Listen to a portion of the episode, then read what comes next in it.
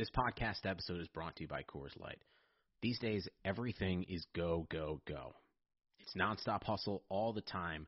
Work, friends, family expect you to be on 24 7. Well, sometimes you just need to reach for a Coors Light because it's made to chill. Coors Light is cold lagered, cold filtered, and cold packaged. It's as crisp and refreshing as the Colorado Rockies. It is literally made to chill. Coors Light is the one I choose when I need to unwind. So when you want to hit reset, reach for the beer that's made to chill. Get Coors Light in the new look delivered straight to your door with Drizzly or Instacart. Celebrate responsibly. Coors Brewing Company, Golden, Colorado. I'm Chiney Ogwumike. I'm Lisa Leslie, and we're very excited to tell you about our new podcast with Blue Wire, Front and Center. Lisa and I are breaking down what's going on in our lives, in the world, and keeping it 100. We're also learning from amazing guests as well, like Emmanuel Acho. People that show love to me, I forever got their back. Vivica A. Fox. If the foundation isn't right, then the rest of it's going to go wrong from there. And more. Subscribe to Front and Center today. Fox creeping forward. He pulls up, 18 footer. De'Aaron Fox puts the Kings on top. Makes once, fakes twice, gives the belly. 35 foot three for the win. Nemanja Bjelica. Yes, we deserve this win, man. When we're done, we can go chop it up, eat, golf, whatever you want to do. But 40, 48 minutes, I ain't about them games. Welcome back to another episode of the Kings Pulse Podcast. My name is Brendan Nunez. Got Rich Ivanowski on here as we always do. What's going on, Rich? How you doing, man? I'm doing good. What do you think of the new Kings City Edition jerseys? I don't hate them. Like, I'm gonna have to see the coloring in a somewhat game environment or practice environment in, in that sort of like stadium lighting, I guess, or just not someone's bedroom or a crazy filter that the Kings decide to throw on it on their Twitter post? I'm worried about it.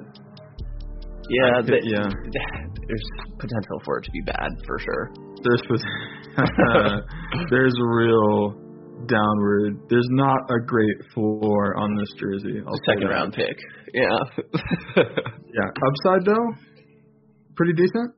I think yeah. I think there is. Like I, I like the checkerboard they got going on, and you know, I feel like black jerseys usually have some potential to them, but I don't know, I'm trying to mix this red and blue in there, and like mm-hmm. the number looked weirdly big. Uh, mm-hmm. Yeah, but there's there's some upside. Yeah, there is some limited some limited upside. I I you know we on this show we did a greatest jerseys of all time point uh, I, or you did. I, I kind of gave you the matchups, and you chose your favorite jerseys of all time, and you had the upset of um, the checkerboard over the the classic, like the OG all black, uh, early 2000s that everyone knows and loves. You you chose checkerboard over over that. But it's it's, it's checkerboard purple. You know, it's different. No, I understand. But do you but recall I, I do. that take? I do actually. Yeah. I, I mean, the checkerboard's nice. I don't think. I think there's some that would be with me there. No, I I'm with you. I I just think like this is a big departure from that. Oh yeah, it's a stretch. Yeah. If you if you just brought that back straight up, I'd be like super into that. Right. Or didn't they even like tweet out multiple times at the end of last year those O2 like kind of uh sharp letterings that go up on both ends classic jerseys as well. Like they That's, tweeted yeah. out, yeah, like That's teasers of those almost. That you chose, you chose these over those as greatest all time. But yes, no, they always bring back either one. They've been teasing us with that forever. I mean, it's actually pretty upsetting. Like the thing is, they have no reason to bring those back because they're still selling like the shit out of those. Yeah, right. You know what I mean? Yeah. Well, I will say like most of the teams, what are they? City jerseys are pretty bad there's like very few outliers that are good. They're yeah no no no no. It's like they're batting like maybe 100. It's more like they're batting like 50, uh, like less. Yeah, it's a really bad hit rate. I I've seen some people, you know, they like the Hawks, they like the Miami ones, the Spurs ones. The Phoenix I, ones are pretty cool, I will say. They're okay. The what do you think about the Warriors ones? Man, why did you do this after you moved? Is all. Like I think if you were still in Oakland, it'd be fine. it's gentrification at its finest.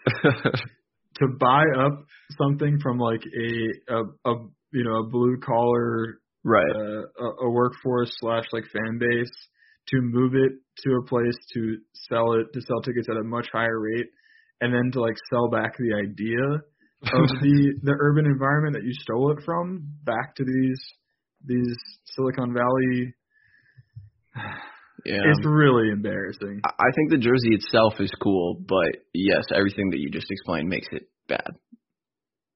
Yeah, it's really offensive. Um no, I hate it. I really I really really hate it. I can't blame um, you. But yeah, I mean, it anyway. that's uh that's jersey talk for tonight. I I want to actually I'm really enjoying this series of podcasts where we're doing late, mid to late second rounders because not only is it going to be applicable to the Kings' actual draft picks, but I'm really enjoying these guys, and it's it's kind of informing my understanding of the upper part of my board too, to like really think about what's valuable and what's not valuable. Yeah, it's interesting. Like uh, I will say, you know, for example, like Precious comes to mind a little bit when thinking of Paul Reed, and it's like, okay, I agree that Reed is a second round pick. How much better is Precious really? Um, you know, I'm sure that you probably feel that a little bit at least. And yeah, so I, I'm with you here. And I think that personally, I may have, you know, shooting guards and small forwards that we've already gone through probably at the top of the guys, even if we include these ones. But there's definitely some interesting names here that you know I wouldn't be mad at 43 or even 52 taking a swing. It's very surprising to me because my favorite player of of anyone we've done in this group is is a power forward. Interesting. Okay. Huh. Well, this will be interesting to get through. Yeah, the five guys we're talking about today, and we're gonna have fun with some pronunciation on this one. We got Paul Reed, Killian Tillie, Jordan Nwora, uh, Nwara. I, I spent a lot of time focusing on the other guys' names and may have skipped over Jordan Nwara. Nwara. Uh, but, and then I have Abdoulaye Ndoye and Lamine Diane. And yeah, we're gonna get through all of them. We'll we'll mention the schools here and everything. And do you want to start with Paul Reed, or do you have a preference where we're starting? Um, it sounds like you want to start with Paul Reed, and I'm on board for that. I I don't you know, we've we've gone over this, but there's really not consensus between the groups of five players. And again, I want to just drive home the point that these aren't necessarily true power forwards, um, and like you know, positionlessness is real and and all that stuff. But it's just kind of like the five players in the back end of the draft that you could reasonably put together. But but yeah, I, I don't think there's a consensus between these guys. I don't think there's been a consensus between anyone we've done in the past week and a half, or that we'll do in the next week and a half. Um, and yeah, I'm totally fine with anyone. So if you want to do Paul Reed, let's let's do Paul Reed. All right, let's. I have a six nine and two twenty pound forward with an unconfirmed like seven foot plus wingspan that he's working with. Um, and yeah, again, take that for what you will. I, I didn't see that confirmed anywhere. But I have 15 during his junior season at DePaul, 15.1 points, 10.7 rebounds, 1.6 assists, 1.9 steals, and 2.6 blocks per game. Uh, 2.3 turnovers as well. 51% from the field, 30% from three on just 1.8 attempts a game, and 73.8% from the free throw line. Yeah, of those stats, the one that jumps out to the most is is actually the steals. For a big man to you know, and we know that steal percentage, steal rate is traditionally thought of as a really good projector to the NBA. And it's not like it's just steals; it's the steals and blocks, the stocks, if you will. Um, combined steals and blocks are enormous on this guy, and um, yeah, I mean, he's a defensive playmaker for sure. There I isn't I don't see a confirmed wingspan, but it's not hard. I mean, it, it's it is hard to doubt the seven foot plus figure you see floated around. And I'm comfortable assuming that like seven one, you know, seven foot seven one mm-hmm. that's thrown around. I'm comfortable with assuming that just based on the eye test. Yeah, so Omai, and that does a lot for him defensively. Um, you know, he definitely fits this power forward that we've kind of, you know, gone with as like a mold for some of these guys here. But Paul Reed definitely fits that to me. I think that, especially when you're talking on the defensive end, I have, or I'll say the positives first. I think that he does a good job uh, defending on the perimeter fairly well with the length that he has, and he has some okay uh, lateral quickness that he's working with as well. And yeah, does a good job staying in front of guys with that, jumping in passing lanes. I feel like he's fairly smart and does a good job with his off ball rotations, but he like the difference between him and Precious, I would say, you know, Precious can guard fives, and Paul Reed with the strength that he's at, I don't feel comfortable with him doing that quite at this point, and I worry that he could be a little bit of a tweener. But I think that I, I feel I probably feel good about him, you know, guarding fours, maybe threes in the NBA. But I, I see a potential road where he is a little bit of a tweener on defense. You should be a lot more worried that he's a tweener. Um, I think like that's a major, major concern. I, I don't really understand how he couldn't be a tweener. Like to be honest with you, I just don't. I'm just just to walk through like our process here of of projecting into the NBA. What guys that can't really guard fives and can't really shoot and aren't you know creators or passers what guys like really exist? I, I mean i'm just i'm sure there are some but what fours that are are pretty traditional big men uh on on offense who are they Right. I, I was talking like specifically just the defense because when you get to the offense, no shot is where the kind of issue is there. Um, like, yeah, defensively, I think it's a situation, you know, kind of similarly to Bagley, where defensively he's a four, but then offensively he's a five, and you're a little screwed there. Yeah, you have like a Bagley, like, I, like John Collins. Those are both terrible examples of Paul well, Reed. I'm even going to question like who are the who like what is a defensive four? Like it's kind of I think like a, a defensive four is a is a big defensive three or a small defensive five, but I don't know that like the the archetype of this is a power forward defender. I don't know that that like really exists. Right. I mean, is it like Jerami Grant is what I thought of looking at him a bit? I like that one. That's I think that's a very strong example of a very few number of players. Right. Um, yeah. Right. Um, and even he like, you know, you could probably in a pinch have him guard up like as you go into your bench. Mhm.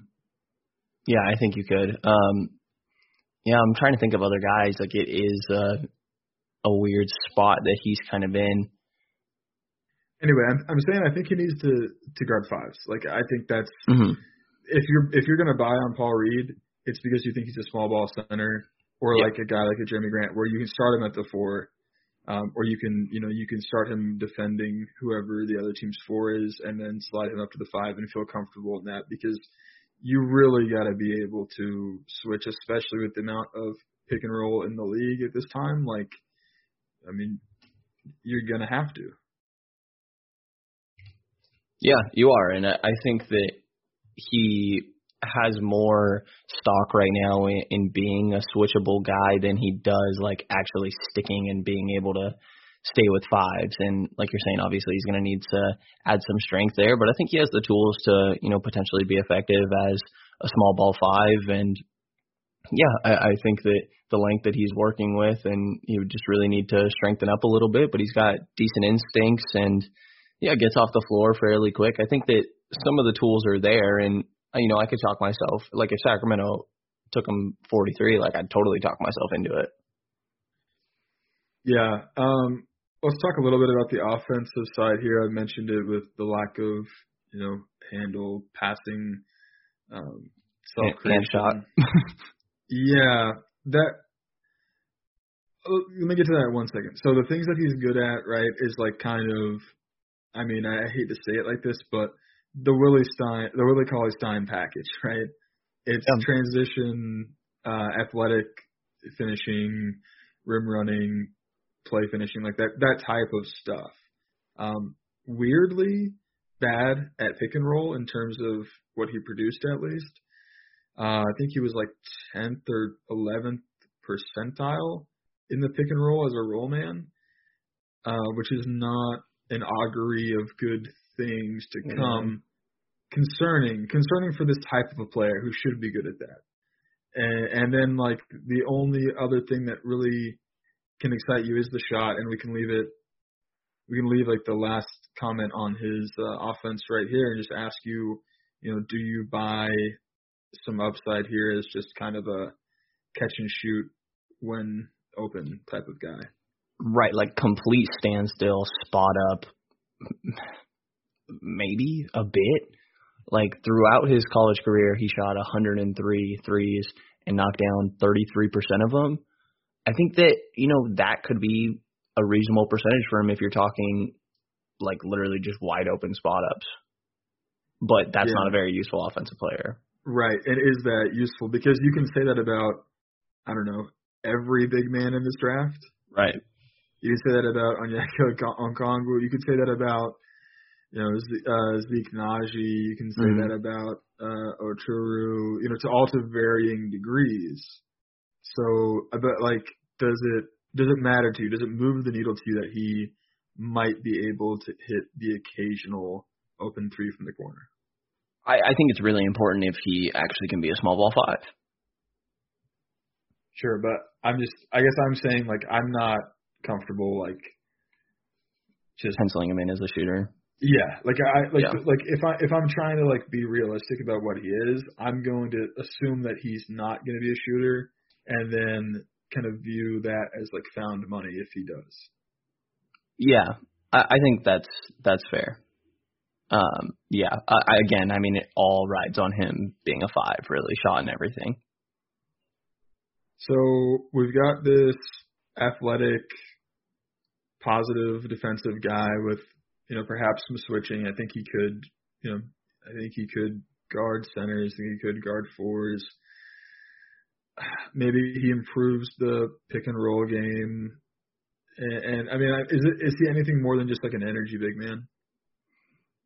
Um, maybe not. Like, uh, yeah, I don't know. Like, I think that there's a lot of really low level starting centers, and I don't think it's crazy to say that that could be his ceiling. Um, it's pretty kind, but like, I mean, I think there's pretty low level starting centers. I mean, there are, but then it, that kind of hurts him. This that same argument is an argument against Paul Reed. It's like we'll just sign one of these right 50 centers in the free agent market that has an equal chance of being the worst starter, worst starting center in the league. Yeah, it's fair enough. And you had a good point. I mean, you probably could list what eight guys above him in this draft positionally. Yeah, I wonder where you come down. So I'll I'll tell you where I have him on my board overall, and we haven't done. You know, there's a few guys like that could pop ahead of him. I think we're running out of those guys, but right now I have him 44th, and and I don't. You know, I expect that to stick pretty close, maybe 45th, 46th or something. Um, but I do have him below Zeke Nnaji, Daniel Oturu, um, Xavier yeah. Tillman. Uh, I mean, sure. does he does he fall behind like the group of centers that we've discussed before? Yeah, definitely. I think every center that we've touched on is probably ahead of him. Um, yeah, there's a couple guys that I feel like a little lower on, like Isaiah Stewart-ish, but I don't, I don't know. Even then, like I mean, Stewart definitely should be taken over him when you're considering age and everything. Um, but yeah, no, I mean he he's below all the centers that we've talked about. He's sixth for me out of all of the guys that of the 15 that we're gonna have covered between this episode and the previous two. Yeah, I'm with you. And I left Stewart off that list because he's definitely plummeting down my board as well. But uh but yeah, I mean at the end of, at the end of the day I think I still probably take him over Reed. So yeah, I mean and and to say 44, yeah, I mean you said you'd probably get excited and can talk yourself into him at being uh, a Bagley fit at 43. Really? I think that I could talk myself into that. Please do so on like Well, I think that you know the idea is that Bagley is your five defensively. Like you just need him to primarily kind of be protecting the rim. I guess either one of them you don't really prefer that much in a in a pick and roll setting, but you would be able to throw Reed in there and and when Bagley's forced to do it, he could do some off off ball rim protection and I think that's what you need alongside Bagley even though you want Bagley playing the 5, you need another rim protector type of guy there and then yeah, I I mean I guess I've started to come around more to like Bagley also is probably a 5 on offense. So, I guess talking it through that the spacing wouldn't be amazing on that end, but you would need both of them to probably outdo their shooting projection. That's a little unrealistic. Talking it through, the offense probably is not as great as I was thinking. I think it's like a disastrous fit. I I like Bagley's this undersized five who can't shoot it consistently yet, and you're gonna bring in another undersized five who can't shoot it consistently. Yeah. No, fair enough. Like I think that you know the the defense is where I, I talk myself into the fit. Yeah, and I mean you question his ability to guard centers. So anyway, right, that's that's fine. I I think it's a bad fit on both sides of the ball, but um, I think it would probably make more sense for him to be like a Bagley backup and kind of play a similar role behind him. Um, but yeah, I don't even. I'm not in love with doing that as a general principle. So you like Killian Tillie better next to him? You bet your ass I do. so you this is your guy. So this, this is, is, my guy. guy. All right. He's absolutely my guy. Okay. Go ahead then. Yeah, I mean, uh, you, I think you have the basics in front of you. You can do the, the I numbers. do. Yeah, I'll I have just, that here. I'll, I'll just say, um, yeah, uh, Killian. You be elite here. yeah, out of Gonzaga, six nine height, confirmed six ten wingspan, not mm-hmm. amazing there, two twenty. Um, I mean, yeah, I have these basics here. If you want me to run it off. Go ahead, yeah. I have senior year at Gonzaga, 13.6 points. This is 24 games. Um, 5.0 rebounds, 1.9 assists, one steal, and 0.8 blocks, including one turnover, 53% from the field, 40% from three, and 72% from the free throw line. Ridiculous percentages. And, you know, I will say I heard a lot that he was considering coming out after his sophomore year, had first round buzz to him, and I don't recall the exact reasoning, but ended up going back to school. And since, yeah, I mean, he's missed 38 games in his college career, and sophomore and junior season was, or I'm sorry, junior and senior season were uh, riddled with injuries, and that's definitely what's made him fall down these boards because he's a very talented offensive player. Yeah, I mean, it's it's really hard because I think he's the first guy we've done where injury concerns are the biggest downside. Um, and it's kind of terrifying to account for that in my board because I don't I mean you just don't know. Like how how much do we chop off of the upside? How much do we chop off of the downside? I mean, I guess you could be cruel and put his seal I mean his floor at zero due to health concerns, but that seems odd. It seems like a little bit aggressive to do that. Um, I don't know. I, I didn't know how to account for the injury concerns simultaneous to just looking at his game. So, you know, if you're okay with it, I'm kind of kind of put that to the side for now and just talk about who he is as a player. Yeah, we'll put it aside for now, but it definitely goes into his stock. And before you put it aside, I'll just kind of like list what he dealt with in the four years. There was a knee surgery, there was a torn ligament in his foot, a stress fracture in his ankle, a bunch of sprained ankles, a broken finger, and a hip pointer. Just to get those out there. But yeah, I mean, we can talk about his game aside from that. Okay. We'll circle back to it to be sure. Um, but yeah, just about what he does on the floor. It's the shooting. I mean, that's the number one. That's the headliner's skill here. It is yeah. a very advanced shot, and it's versatile. I think you know the Nemanja Bjelica comp isn't insane. It, it's it's a little generous because very few very few big men um, guys this size have done it at that level for that amount uh, that that long in their career. um, but it's versatile too. You know, I mean, it's it's, it's not sneaky playmaking. Well, I'll just say on the shot, like it's not just stand still, catch and shoot.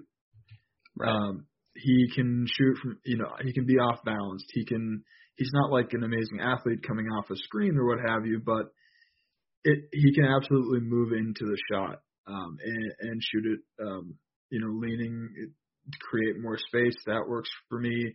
And then you said the sneaky passing. Go, go ahead and, and tell me how positively you feel about the passing.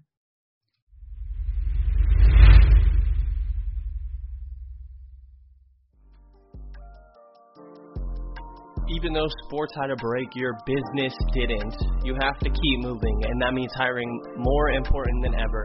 Indeed is here to help.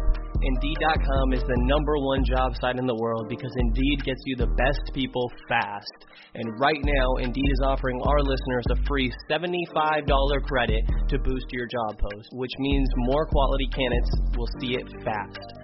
Unlike other sites, Indeed gives you full control and payment flexibility over your hiring. You only pay for what you need, you can pause your account at any time, and there are no long term contracts. Plus, Indeed provides powerful tools to make your search that much easier. With 73% of online job seekers visiting Indeed each month, Indeed is going to get you the important hire you need just like they have for over 3 million businesses. Try out Indeed with a free $75 credit at Indeed.com slash BlueWire. This is their best offer available anywhere. Go right now to Indeed.com slash BlueWire. Terms and conditions apply. Offer valid through September 30th.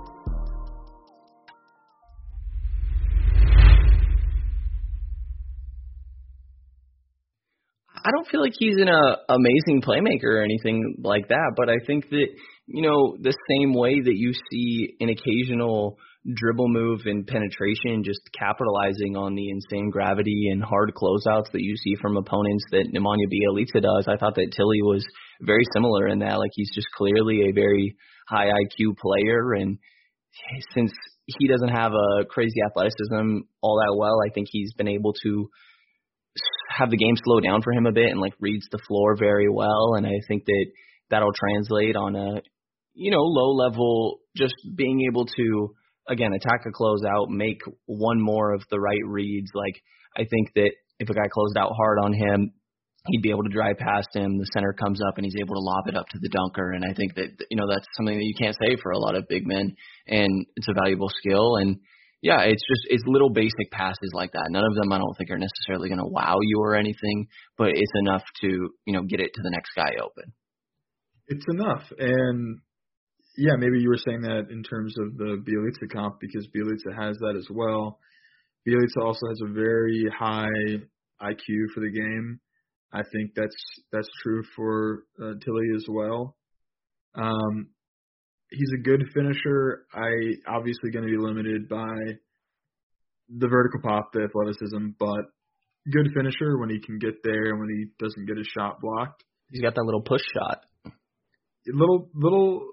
I mean, the t- like it's the shooting is. I don't want to just be. I sit here and say it's shooting. It's, it's touch, right? Yeah, it definitely he's, is. He's a shot maker um, I'll, I'll also say real quick on his shot, like I think part of it is that it's such a quick release. He's got like the Klay Thompson, Duncan Robinson, like doesn't bring it below his waist after he catches it. I love it. I mean, I can see him working in pick and pop, um, in the mid range too. What you know, whatever. Um, I, I'm excited about him. Doesn't have like a hugely long wingspan. Like I said, doesn't have the vertical pop athleticism. Um, so he's not going to be like a great pick and roll guy necessarily. Not going to be a great rim protector um, for those reasons, but you know I, I think he could be passable there. And what you've got is a pretty modern, pretty prototypical stretch four um, if he's healthy. Yeah, and in regards to the roll game, because I think he's got the pick and pop for sure that he's going to be able to work with, with the quick release and okay decision making if they close out hard. I think in the roll game, you probably want him in a short roll, and then at that point, he either goes to that push shot or he makes a decision from there because I think that he is a a, a decent passer as well, and that's how he can make the roll game work. And I'm curious what you make of him defensively because this is another area I come back to the Bjelica comp where it's like occasionally you see a block here and there where you're like, actually that was not bad like help side defense from Bjelica, but for the most part he's pretty much a negative out there. Not even for the most part, like he's a negative. Yeah, I mean I think his defensive IQ is strong, but the tools as I've alluded to are not there. Um, you know, I, I asked you before about Paul Reed, you know, when talking about Paul Reed, like what is a defensive four in the league right now? This is a defensive four in the league. You think? Hold on, listen. A defensive four in the league is a guy that's incapable of guarding threes or fives. Do you know what I'm saying though? Yeah, yeah, I do. Yeah, I kind of do. Yeah. Like, like you're only you're only a four defender because if you can't defend other positions, it's kind of like being a two defender can't defend point guards. You're too slow for that. Can't defend small forwards. You don't have the length for that. You kind of just stick you on the two. You know what I mean? Right. Um, but I think a lot of teams, you know, where you're going to run into the issue, like a lot of threes are kind of just becoming fours. Oh, it's an issue. It, don't get me wrong, it's an issue. Um, it, it, I'm not saying like he's a good four defender. I'm just saying like, right. This is the type of player that gets that designation. Um, it it comes with a stretch four, and it's problematic enough where I don't really see him as like a, a end of game game closer type of player. Probably uh, could be taken advantage of in those situations, kind of like Bjelica, but then there's also the possibility, well, is he just a good enough shooter and is that element too important to our offense to leave out? Um, but you know, ultimately, you'd prefer to not have that problem. So yeah, yeah. I mean, it's a problem. Um, but I have his ceiling as like, you know, I mean, you mentioned with Paul Reed, could his ceiling be the worst starting center in the league? Like that type of thing, like a really low, really low end starter. I have I have Tillie's Tillie's ceiling as a low end starter. I think that's fair, actually. Um, yeah. So then, at, at this point, like obviously, I agree with you. Ceiling's there, and I think part of the reason I ranked him lower is that like I just obviously a lot of people that know more about this than me are really knocking his stock because of these draft issues. You know, the story I heard, I think his one NBA draft workout that he had after his sophomore year, he went worked out for Phoenix and rolled his ankle in his first practice, and then wasn't able to work out for teams after that. Oh, um, and so uh, it's just like how much how how much do you knock him for this? You know, is it just once it reaches a team that is in a spot to take a swing? Like I think Philadelphia would love this guy. You know, like is it as simple as a team needs to take a swing on him, or how much do you knock him for these injury concerns? I don't know that I have a good answer to this. I I don't know that I uh I'm out of my depth here in evaluating how seriously to consider injuries. I mean, here's here's what I'll say. Like, if he was healthy, he'd be in the first round for me. Yeah. Like, if health was no of no concern, for sure. Yeah. Um, it is a concern, so I don't have him in the first round, but I have him damn close. Uh, you know, I, I really do have him damn close. I'll say, gosh, it feels high, and maybe I'm maybe I don't maybe I have the ceiling is too high. I'll tell you what my ceiling is. It's like a yeah. I'm not even really worried about my, my I mean my floor. I'm sorry. Maybe I have the floor too high. The but the, but my floor is like a 14th man. So I don't know that it can really get meaningfully worse than that. Like if he's worse than that, you just don't have him on your team. It doesn't hurt you to assume he can be that. Right, because his floor is just, you know, only being able to play what like 30 games a year or something like that. But in those 30 games he's productive. It's not a good floor, but all right. So I've got him on my board right now at 31. Okay. And I feel pretty good about that. I have him and Isaiah Joe as like the first two guys off the board in the in the second round where you know, if the shooting is real and translatable, and you know, not to mention Isaiah Joe is coming off an injury as well, so maybe not best to invest a first rounder in them, but I don't know. As far as second round picks go, I'm I'm pretty I'm pretty here for it. Yeah, I mean, again, like I said, Philadelphia, like I think them t- taking Kill, uh, Killian Tillie at 34 or 36, I mean, they have both of those picks is totally re- reasonable for them, and I, I definitely would.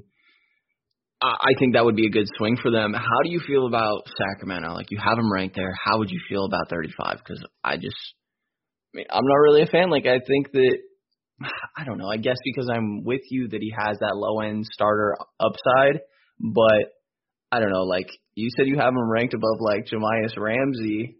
Uh, I, I don't know a team that really should be looking to get young, and I think we agree on that. How do you feel about you know these young high upside guys compared to someone like Tillie at 35? I mean, I don't love Ramsey quite as much as you do. I I'm intrigued by him, and it's nice to have a guy you can develop. Um, yeah, I I see where you're coming from, where you draft a guy who's like four years younger and doesn't have injury concerns. You know, I mean, the potential payoff is significant. Mm. And you've already got Bjelica here, although who knows how long that'll last. Right. I mean, it definitely like if you're going to tell me that you could get a you know B level Bjelica and actually have him locked in for a good while, and then you're able to ship off Bjelica for assets after you pick up that option, then I mean that's a great path, you know. It is really sad though to say that like Tillie may not make it into a Sacramento Kings contender window, like already being 22, almost 23 and having the injury issues. Yeah, like I, I mean, with how much we've talked about how like the team's young but not really young, I probably would be a little upset with a 22, 23 year old guy, you know. and then I'm gonna be like, yeah, let's pick Tyler Bey. I mean, I mean, like he, his injury concerns could like get him out of the league by the time he's like 27, right? And then the Kings wouldn't even like be in the playoffs by then, right? uh, I don't know. How do you co- All right, yeah. I, for the Kings, I would go Ramsey. Um, for the Kings, mm-hmm. I would go like Isaiah Stewart, and I'm, I don't love Isaiah Stewart, but you know, way younger, and he doesn't have like crippling injury issues. How do you? Here's a one to one. Killian Tilly, Tillie or Xavier Tillman. Hmm. Both kind of older guys. Yeah. Uh, very different. Like one can shoot, one super can't shoot, but both high IQ guys. Tillman a way way better defender. I think I go Tillman because, you know, when you're talking fives, I think that rim protection is probably their most important skill, and I think that Tillman does a really good job at that while also having potential switchability and, you know, maybe being able to space the floor in a limited capacity as well. So I'd probably go Tillman, but like, I don't know. I think there's teams that, you know, say like, uh, it's probably insane because like if say like Maledon or Bolmaro were as there or something like that, but like 23, Killian Tillie next to Rudy Gobert. You know, like tell me that isn't just a great pit, fit there.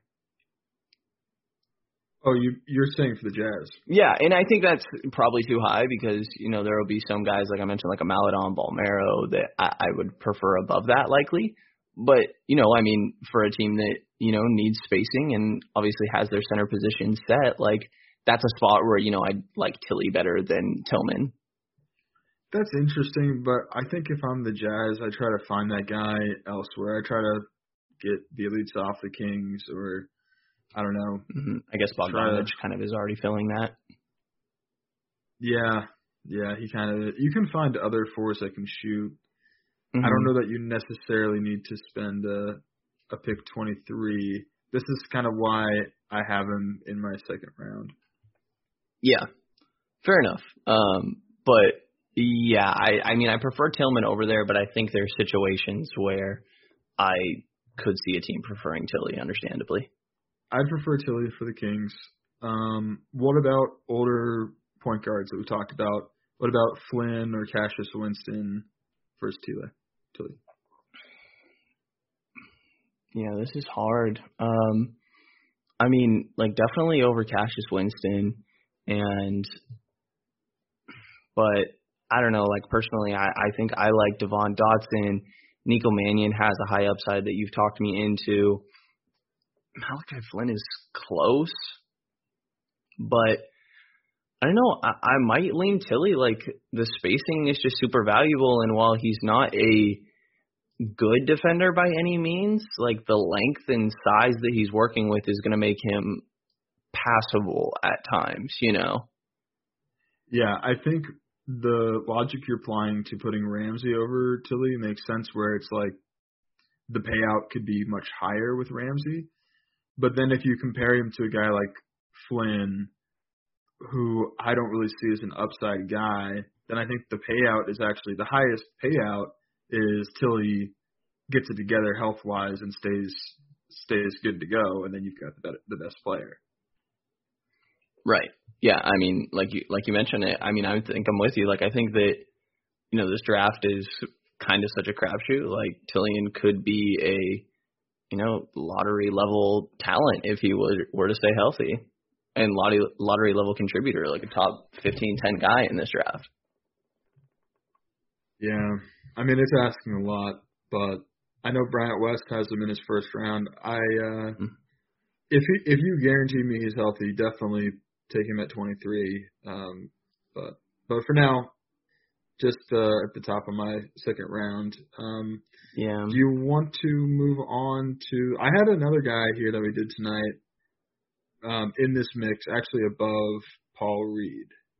Okay. Is that uh, Louisville Jordan Nwora? It is Jordan Nwora. Um, six ten, confirmed wingspan, two twenty five. Um, you know, this is the power forward episode. I I am comfortable calling him a four. What about you? Yeah, and I think that you know there's also a chance that he's a three, but I guess probably a little bit of a limited lateral quickness that he's working with. I don't know. Yeah, it's probably better to be a four, but I think that there's a possibility of him being a three as well mainly, I mean, you're talking about the defensive end because I think you know he spaces the floor fine at either position. Right. And I think this is the same same logic where this is a this is a defensive four. Um, with Tillie, it's more that he we wish he could defend fives, but he can't. And with Nwora, we wish he could defend threes, but he can't. Yeah, and the basic numbers I have for Nwora his junior year at Louisville, 18 points exactly, 7.7 rebounds, 1.3 assists, 0.7 steals, 0.3 blocks, 2.1 turnovers on 44% from the field, six attempts and 40% from three in that junior year, and 81% from the free throw line. We got a shooter here, Rich. We definitely do. I he is more of a of a pure set shooter. I don't think that he has the shot versatility of Tillie. I don't love how he looks off balance or coming off screens. I kind of just want him to shoot uh, set shots, but I want him to shoot all the set shots. I think there's potential, potential I, off movement. I'm with you, but I I don't think it's. I'm just trying to clarify. It's not the level of of Tillie. It, yeah, it's my opinion, but no, I'm with you. It, I it was more of like a swing factor for him, the ability to become more versatile with his shooting. Um, you know, and also for a guy that we would like to play small forward, I think there's concerns around the handle, around the playmaking um, self creation stuff, kind of stuff that you would want to see from a three. That's kind of why I'm. It's not just a defensive four. I think it's also kind of. An, I think he's just kind of a stretch four. Like that's the ideal role for him to be to be put in. I think it definitely is. I think this is a three and D four that you're kind of looking at, and like you're saying, there's not quite the handle. And while I think that he is a weirdly good athlete, he's a very good case of different uh, ways of athleticism. I think he gets off the ground really quick.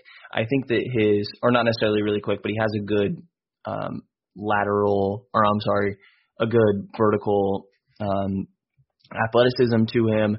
And you see that a lot, especially in transition. I think that he has an okay top speed and an okay lateral quickness, but his first step is like genuinely bad, I think. And that combined with a poor or like below average level handle is going to limit what he's able to do. And his finishing around the rim was, you know, another differentiator. If you, if you want to talk about Tillie a little bit, like Tillie's two point percentage is 62%, and Jordan Nwora's two point percentage was 46%. Uh, very big difference that you're working with there. And part of that is a little bit of that lack of first step where he's not going to be able to get to the rim. I thought that, you know, he did a lot of he did he had the ball in his hands a lot more at Louisville than he's gonna at the NBA level. So I think that the idea is definitely using him in a different role than what you saw at college in a more limited capacity, just straight three and D guy.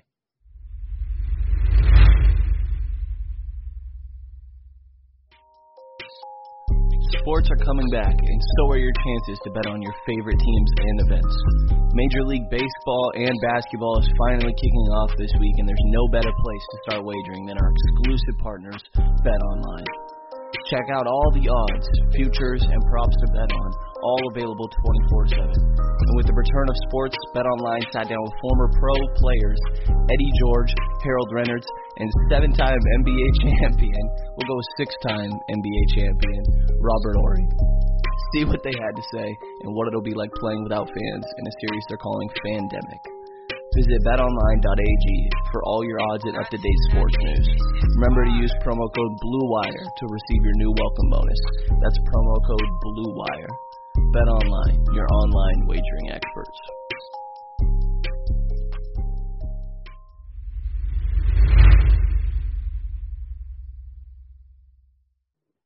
I was not as impressed with the athleticism as you. I think it's just a a pretty cold negative. I thought in um, transition that he showed it off a little bit. Uh, I I don't know. I this it, the tape didn't didn't jump out. Nothing really jumped out to me. Even in the highlight reel stuff, like yeah, you'll see. I mean, like he's six seven. Like he's gonna throw down some stuff. You know what I mean? But yeah, that's fair. Um, he's definitely not a impressive athlete or anything. And especially regarding like defensively, I you I think you see it there. Like his his defensive like fundamentals are solid. It's just I think it's a lack of tools that could keep him from being a good uh a defender like projecting him to defend threes or fives. I think it's just I think it's the lack of athleticism that keeps him from doing that more than the intelligence um intelligence is the right word, but like, you know, awareness, feel. Mm. Like it's he's got those things I think. He just I don't think he's got enough to work with body wise to to execute. Like if he if he had the tools to defend the three or the five, I think that he has the the smarts to do it, um, the recognition to do it. I just don't think he can can get there at least at an NBA level. Yeah, it's interesting. I don't think that he's a plus defender there, but I don't think that he's killing you either. Like I think a backup four, three, and D is he could totally fill that role. I don't know if you mentioned a six ten wingspan that he's working with. And I will say, like, you do not, you kind of mentioned this as like an issue with offensively him being a three. You do not want him initiating the offense. In his three years at Louisville, he tallied 95 assists and 168 turnovers. Um, yeah, not great. You keep saying three and D, and I'm just not fully with you. I think I think he's more of just a three, a three and okay. I don't know. Like D is fine when he is matched up on on like a less athletic four, and he's not having to switch. But I don't know. I it's fine. I mean, it, it's three and D, but it's very imbalanced because he's so much better at, at shooting than he is at defense, in my opinion. And yeah, I don't know. I just kind of see him as a stretch four. I see. I mean, like it's pretty similar to Tillie in my opinion, except he doesn't have the injury concerns and he's not quite the top end shooter.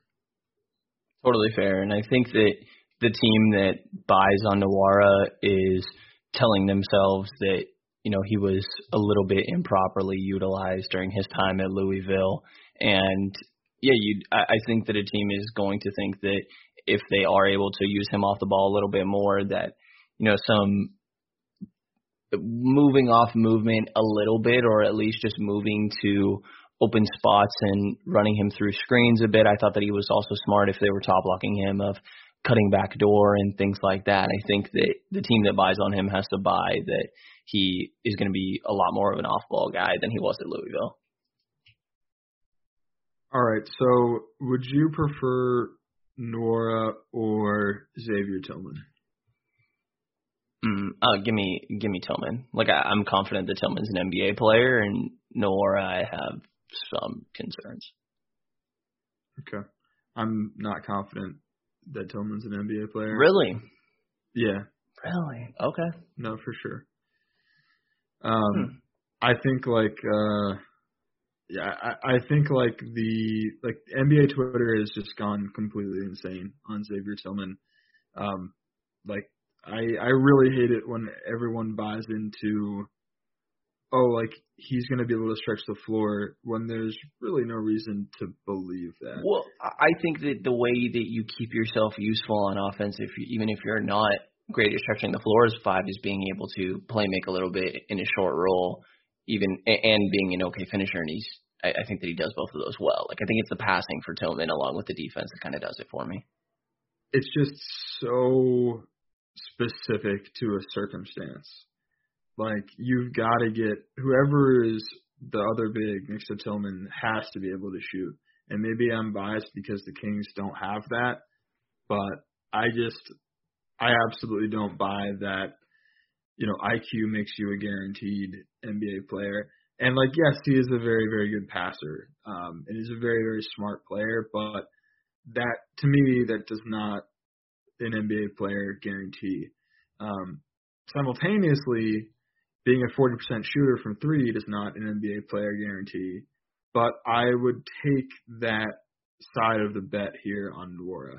I think that being a kind of bankable skill is exciting to me when we've sat here and said, you know, we see some defensive upside. You, you know, you see him as a three and D four. Um, he's more pluggable in more situations. You know, I, I think maybe ceiling wise, he's not as exciting, but in terms of a general draft perspective and trying to think of, you know, is he on the average team, you know, who's more useful? I'm definitely definitely leaning Nwora. You know, I, the reason I I say them is because put them together is because they're very close on my board, but I do have have Nwora um, ahead of Tillman for sure. Interesting. Yeah, I think that I just I like Tillman as a better as a player, and I think that he's more impactful. But with the value of centers at this point, I actually would not be mad if Sacramento took Nwora over Tillman because the logic would just be that you could get a replaceable center um, on the market. Right, like Tillman could totally be one of those guys that goes into that mix of, you know, sort of the scrap heap centers of the free agent world, but I don't see what's special about him. Um, I mean, I, I I do, I get it. Like he's smart and he can pass well, but he's a really bad athlete and he can't shoot. So I don't know. I, I'd prefer to take the guy that at least has, I don't know, some defensive and athletic upside and you know, maybe could end up defending some threes. Lord knows the Kings need that. Um, and especially if Bjelica is headed out the door, a stretch four to replace him, I think is more useful than just, uh, you know, a passing big man. Mm-hmm. Yeah, that's fair. And I, I think the one thing, other thing I want to mention on Nwora is that he was a he took a lot of tough shots that he had a poor first step and that led to kind of, you know, one or two dribbles and then throwing up some really bad looks. Like he almost reminded me of Buddy Hield on offense, except like in the way that he's not really able to get to the the rim, but the difference being like Buddy makes a lot higher percentage of his tough shots. You know, like Buddy's just kind of a tough shot maker. And I think that Nwora took the tough looks and you know, sometimes they went down, but for the most part, they were just kind of bad shots to throw up. But that's the team he was working with, and again, that's not going to be his role at the NBA level. Right. and I mean, yeah. So just to go off something I, wanted to say earlier about Tillie, you know, you you mentioned the short roll there with Tillman, and that's great, especially if you can pop as well. Um, and then you can get a variety of different looks, a little pick and roll, a little pick and pop, and you get a versatile offense. And just I I think Tillie can work in that short role and as a popper, and I think that's where you unlock um like Marvin Bagley, right? Right. That's how you create the space where you have, you know, Tillie can shoot it or he can, you know, make a read to a cutting Bagley, um, you know, where Bagley's not necessarily sitting below the rim, but he could he could be he could be slashing, and then Tillie could find him, and that's where, yeah, I mean that marry these two players, Tillman and Nwora, and you kind of get a little bit of both in, in Yeah. Tillie. Man, if only we could see him Bagley along a Tillie like player, you know? It just sounds like such a nice fit. I mean that's I have him number one in this group to be sure. yeah. If, if only that guy didn't have like insane injury history. Right. I was kind of poking fun at, you know, Bjelica is on the team, and I feel like we never see those two on the floor together. I mean, Bagley's just never on the floor, but yeah.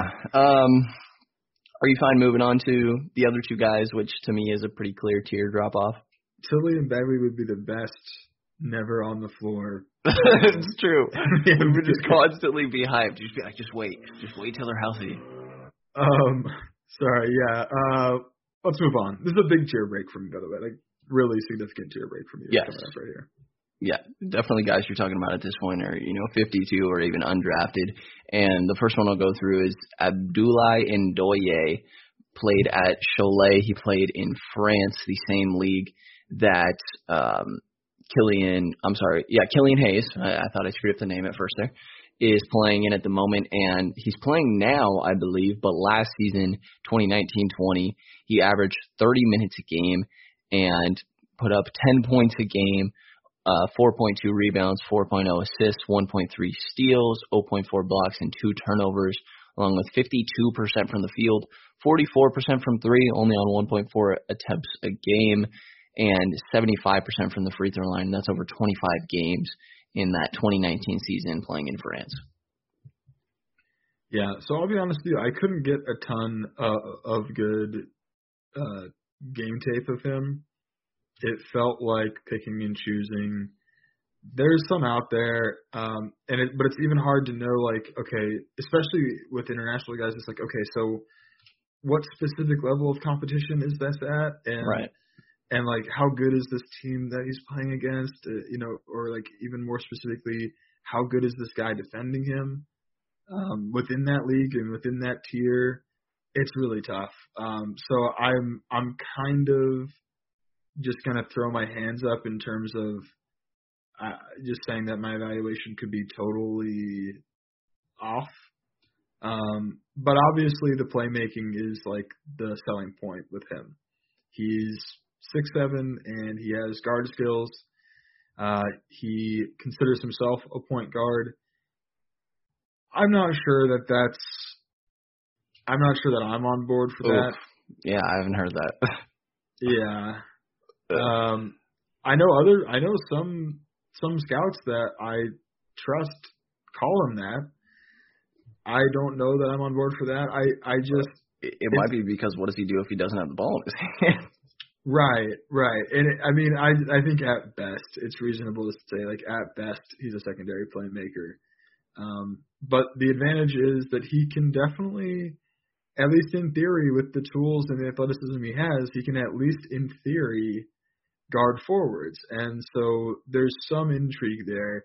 You get a guy who can guard threes, maybe guard a few fours, and pass like uh, a combo guard. Are you intrigued?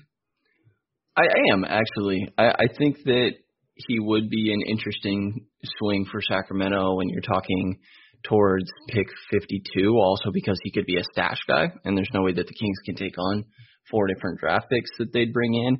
So yeah, I mean, you mentioned guys that are kind of stuck as fours on defense because they're not big enough to guard fives, but not quick enough to guard threes.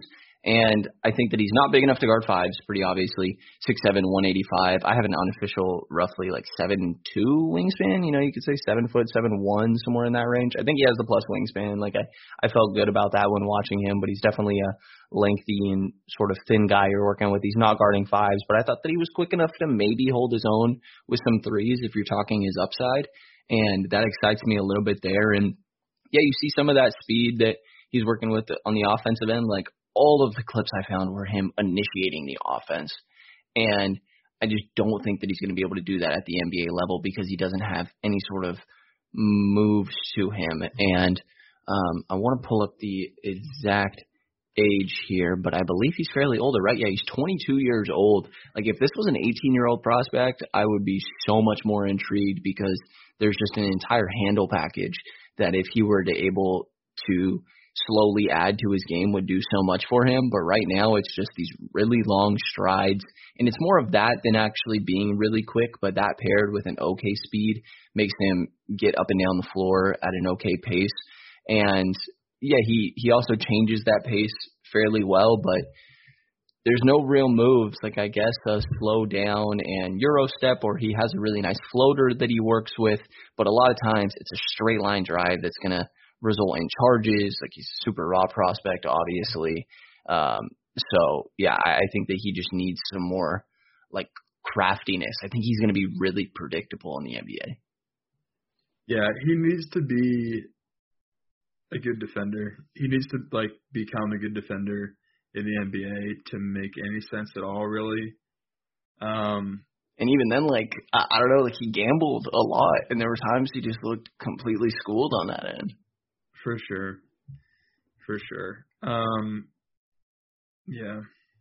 I mean uh a name that I heard thrown out there with him was Frank Ntilikina. Definitely it, thought of this. Is there any and like Ntilikina hasn't exactly been tearing it up, you know, but like that at least like that theory of okay, he's he can guard threes, but he's a good passer, I guess. Is like does that make any sense? I well, Ntilikina is like a legitimately really good defender, and I just don't feel right. confident that Ndoye is going to do that. Right, and Ntilikina went in the top ten, and we're talking right. about a guy that could be going in the bottom, 50, uh, you know, top fifty at best, bottom ten.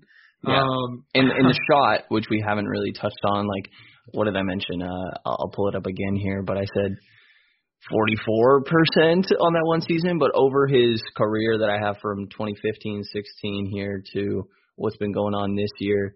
I have 35% from three on 167 total attempts, but these are like complete standstills. The form's a little funky. Like I don't feel good about him as a three point shooter. Um, like maybe the same level as like Paul Reed, I guess. It's tough because the numbers are better. I feel like it's just the sample size and then the different leagues. It's this is just me and you. I think as unrefined prospect evaluators being like, is this real? You know, it, on, on this level at this league, and then yeah, I mean, Ntilikina I think was 18, right? So I believe so. Yeah. There's a big separation there. I wonder if, like you said, if he was 18, I'd be I'd be pretty excited. Like another point of comparison, I think, you know, Theo Maledon there there was a lot of similarity in their game as as initiators who could just kind of pass over the defense. Um, he's got good length, good height, and and a lot of his finishing as well was just he's taller and longer and bigger than the guy trying to stop him, and he can just kind of get over the top of him. Right. Maledon's just so like patient and in control. That's just such the opposite for Ndoye. Sure. No, yeah. Um I think he's like a much lower level. I I, I just I think they put in the same league too. Um, but regardless, mm. I don't have like any real positive feelings about Ndoye. All the power forwards that like we're talking about are old. Everyone's 98. Um, you know, uh, 1998, 1997. It's there's not a lot of upside here. Although I will say like just the base theory of hey maybe he could guard threes and fours and be a plus passer and could knock down open shots. It's not nothing. No, it's not. And it intrigues me. You know, he hasn't played in an NBA style. Like if he had NBA coaching that was prioritizing more of what you're talking about to mold him into that NBA role player, like he interests me a little bit. Like, you know, he screams like an OKC type of guy where you're just buying athleticism and length, you know? Yeah. I have him low. Um he's gonna be outside of my top fifty. Um I would take him over some guys that are I don't know, a, a few guys, not a lot of guys. I think, and I think that ultimately he'll function as a higher pick because of the stash ability. So, I don't know. Right.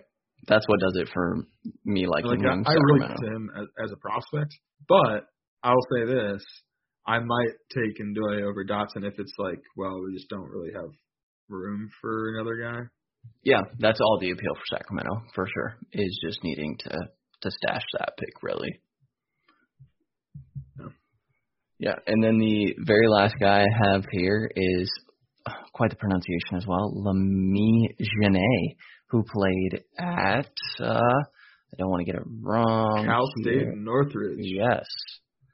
Yes, he did, and uh, he absolutely dominated that league. Um, in his sophomore season, 25.6 points, 10.2 rebounds, 2.8 assists, 1.7 steals, two blocks a game, 2.9 turnovers as well, on 48% from the field, 28% from three, on some okay volume, 2.9 a game, and 66% from the free throw line, 9.4 attempts there per game as well. Uh, yeah, absolutely dominate, dominated low level competition here. Yeah, and you see this in in low level college environments where it's like, okay, well, this guy shouldn't be in this conference. And it's just kind of unfair. He's too big, he's too long, he's too good, frankly, to be in this conference. But it also doesn't really mean anything because this conference is no good. I mean, I hate to say it, it's just like he's playing against UC Davis. Right, he's playing against UC Davis. He's playing against the Aggies. Right. I it's no good, man. I it, it, especially how he's getting it done, which is a lot of interior post moves and um, just, just being six eight, just being longer and taller uh, than everybody else. It's and more athletic. Mm-hmm. None of that means. I hate to say it, but like none of it means anything to me, really. Right, like you shoot 62% around the rim, and it's like, okay, well, who was protecting the rim every single game? And I'm curious, like, right. I like he did this kind of this pretty much the same thing as freshman year. Like his three point attempts went up, and aside from that, like it's a lot of the same as his freshman year, and you came out and dominated. Like I, I'm curious, and maybe I should have looked into this a little bit more. Like why did you not go to a higher competition level? Um, from last season. Yeah, because his freshman year was a lot of the same thing. Like it was clear he came in and was going to be able to dominate this league. I'll Google this to make sure, but I think he got hurt um, okay, he did only play 19 games uh, sophomore year. I thought okay. I, I read I, in my readings on Diane. I, I thought there was something. Or, sorry, Jeanne. Jeanne. Jeanne. Yeah, come Jeanne. on now. with if for anyone who wants to read about him, it's spelled D I A N E. Uh, Jeanne. I, I'll have to find it again, but I'm I'm pretty sure that he's he's he was injured after uh, his freshman season. Yes, uh, allowed he needed to allow a wrist injury to he, uh, to heal. I think okay. that's yeah. Got it. Yeah, makes a little bit of sense. Don't quote um, me on that. I'm just yeah. I'm just googling here, but right. And yeah, I mean, obviously, this is.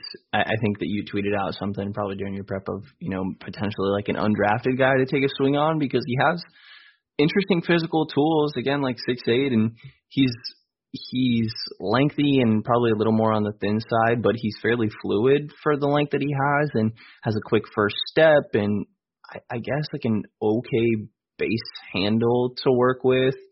And uh, again, this is all like at a low level, so it's hard to tell, but he was a really good rebounder, like obviously 10.2 a game, 11.2 his freshman year, but again, like how much of that is because he's six eight and just so much more athletic than these dudes. Yeah. Also, just point out that I found googling that he was ruled academically ineligible for uh, a semester, so Hmm. that could have been involved in that process as well. Anyway, yeah, like what's translatable, what isn't. I don't know. I I don't think much of it is. I I hate to say it. I it's he's a really good interior scorer. Will that matter when he's not facing off against like six seven guys with no athleticism? Probably not. Um, Can the shot keep trending upwards? Because Pro- yeah, and probably not. Like I hate to say that, but probably not. I, I don't. I'm not going to sit here and, and look at a 29% shooter on moderate to low volume in the college at the college level and be like, I expect anything to come of that. It's certainly possible that it could, but it's possible that anybody. You know, this is the thing. I can't just. I can't just for every single damn player in the 50s and 60s, 70s and 80s of of the prospect rankings think, well, they could technically figure out how to shoot. right, I can't do that anymore. I've got to draw a line, and he's on the he's on the poor side of that line. He's on the bottom side of that line. Where if any NBA level shooting comes into play, it's a complete revelation, in my opinion. Also, okay, so the tools are the only thing that I have to hold on to as far as upside. He is very long. He is very athletic. That's exciting, but is it anything really? Um, I don't know. I, I'm not convinced. The frame is really not ideal either. I think he's got to add a lot of strength. Um, you know, he's mobile and and and obviously long. it's For, also 22 by the way. yeah, and that's not young. It, it's this is just a guy with like defensive tools and the ability to put the ball in the bucket. But as far as an NBA prospect, like no, I no.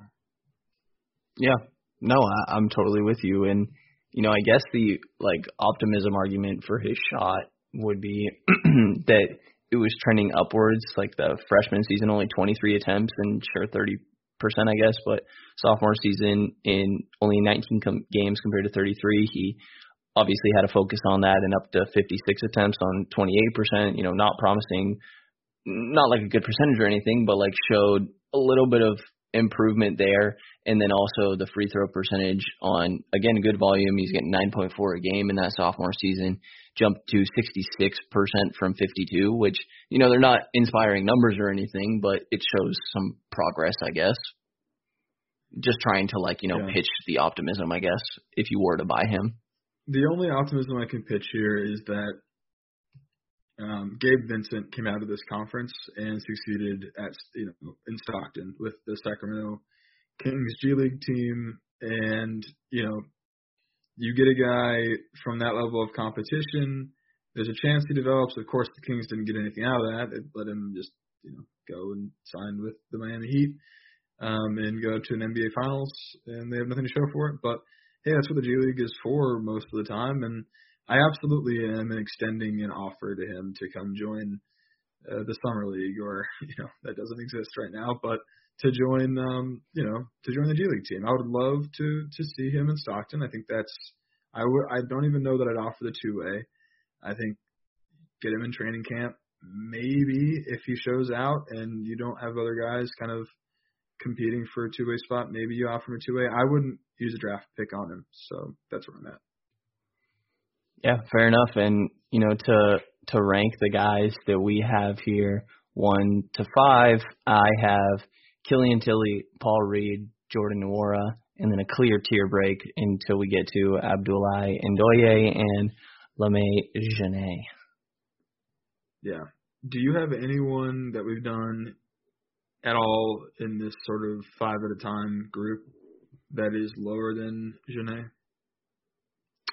Um, I actually put no, no, no. He's in the same tier as Mason Jones and Skylar Mays, but he's he's the lowest. I have my whole 15 here. I could run through it real quick. Uh, yeah, sure.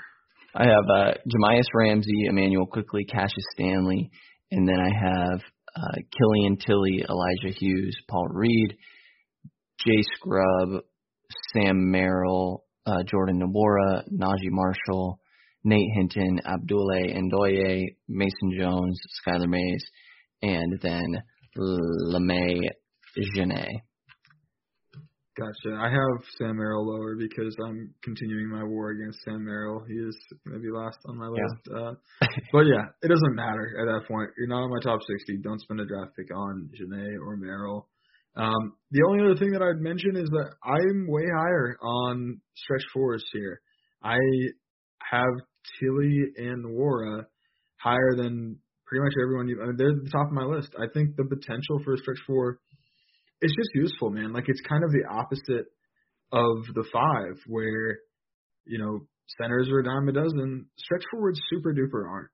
Um, if Tillie or Nwora could be, I don't know, 75, 80% of Davis Bertans, that's really freaking valuable. Yeah, I guess I'm just thinking that more and more often you're seeing fours really just be threes, and I think that these guys could be specifically like Tillie, just really big defensive liabilities. I don't know. I'm not as worried about Tillie's defense. I'm not as worried about Nwora's defense. Like I, I'm more worried about you know Ramsey being a defensive liability, about yeah. Quickley being a defensive liability, even Stanley. I I just think there's a, a clear path to to a stretch for making sense for an NBA team. Mm-hmm.